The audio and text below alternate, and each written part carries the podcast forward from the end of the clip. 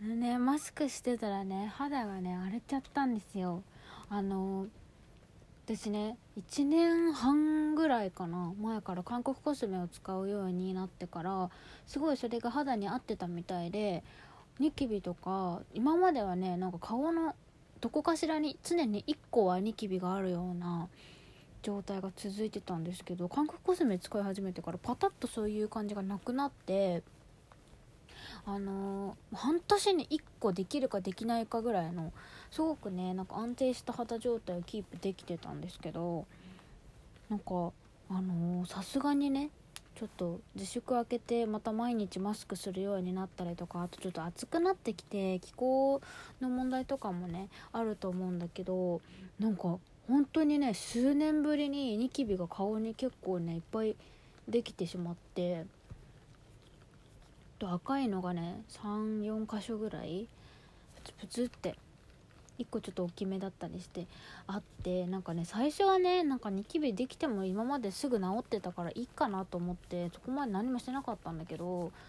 1回しかもちっちゃくなったし大丈夫だと思ったの。またなんか今日悪化してしまってたのでさすがにそろそろ本気を出そうと思ってちょっとあのー、2週間ぐらいをちょっと様子見ながらいろいろやっていこうと思うので今日はそれこれからどんなことをしていくかって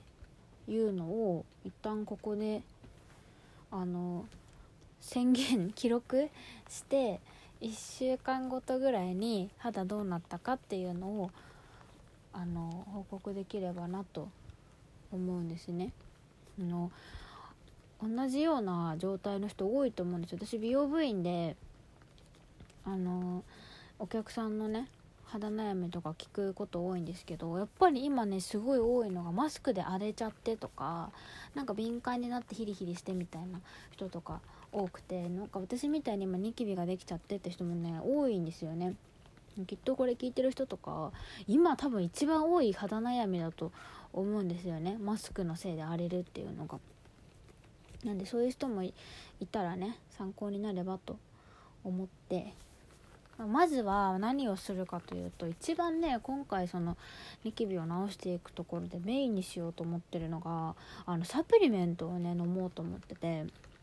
なんか普段その肌をきれいにするのに必要な栄養素とかってできれば食事の中で取りたくてサプリメントとかじゃなくてバランスよく食事をとることでそういうのを摂取していこうと思ったんですけどまあいかんせんそういうわけにもいかないのでちょっとね本当に今深刻な状態になってきたなと個人的に思うので調べてみてパッと出てきたのがハイチオール B クリアっていうハイチオール C ってね有名だと思うんですけどビタミン C じゃなくてビタミン B がメインで入ってるハイチオールのやつ。でなんかね1日1回飲むだけのやつであのニキビって、まあ、要は新陳代謝を良くして外に追い出してあげることがすごく大事なのでそういうところで言うとターンオーバーを正常にしてくれるのがビタミン B 群なのでそういうのがメインで入ってるらしくてで1ヶ月分30錠で確か800いくらとかで調べてみたら良さそうだなって安いし思ってとりあえずこれをちょっと今手元にないので明日買って明日から メインちょっとやっていこうと思ってます。であとはもう睡眠。これはもうずっと心がけてはいるんだけどどうしてもできない日とかもあるので2週間は本当に絶対毎日7時間は寝られるようにしたいなと思っていてあと食事もね最近なんかお菓子ちょっといっぱい食べちゃったりとかあとお昼ご飯ね。仕事してる時あのコンビニとかで買っちゃう時もあったんだけどちゃんとねコンビニで買うにしてもバランスよく野菜とかも取れるようにしたりとかちょっとね今忙しい時期なので疲れちゃってねあのエネルギーになりそうなものを食べたくなっちゃうんですけどちょっとバランスのいいものが食べられるように脂っこいものばっかり食べら食べないようにそこもね意識したりとかあと疲れとるのもすごい大事なのでお風呂もねしっかり温まって要はこれ結構よく言ってるんですけど肌をきれいにするのって何が大事かって、まあ、規則正しい健康的な生活を送ることが一番大事なので、まあ、そういう生活をしようと思います。あとはえっとスキンケアもちょっと油分メインでやっちゃうとまたあのニキビのご飯になってしまう皮脂にねつながりやすいので水分をケアできるようにヒアルロン酸とかがね入ってる、まあ、化粧水とかはね美容液とか前からヒアルロン酸とかセラミドとかメインで入ってるやつを使ってはいるんですけどあの CNP の